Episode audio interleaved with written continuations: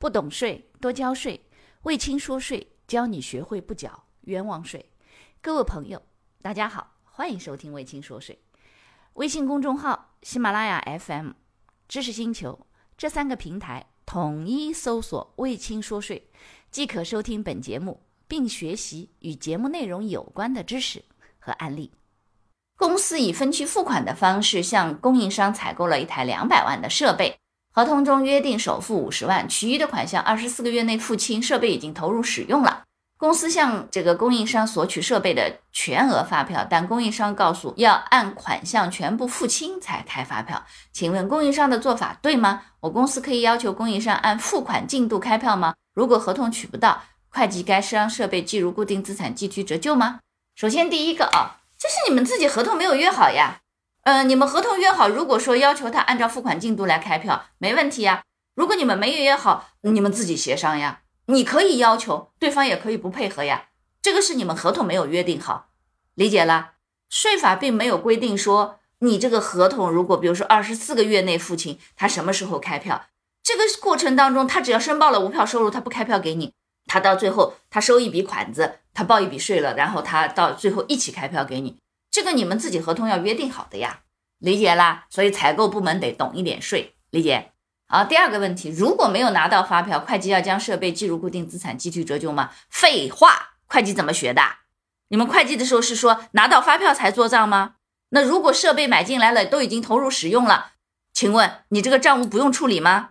你不用计提折旧吗？当然要了。唯一的问题在哪里？唯一你计提的折旧，因为没有取得合法的凭证，企业所得税前扣除不可以，要做纳税调增，这是一个问题。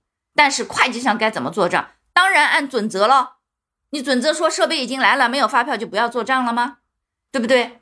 这个事情要批评的啊，基础的会计没学好。好了，下一个问题，发票查验的时候是真发票，隔了两个月以后，供应商把发票作废了，这样税务局查到，会说是公司的责任吗？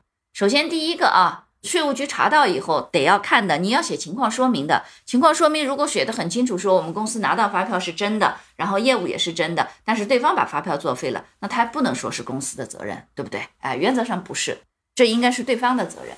正常情况下，发票作废一定是要把几个连次都拿到了以后才能作废，不是说自己就能够直接作废的。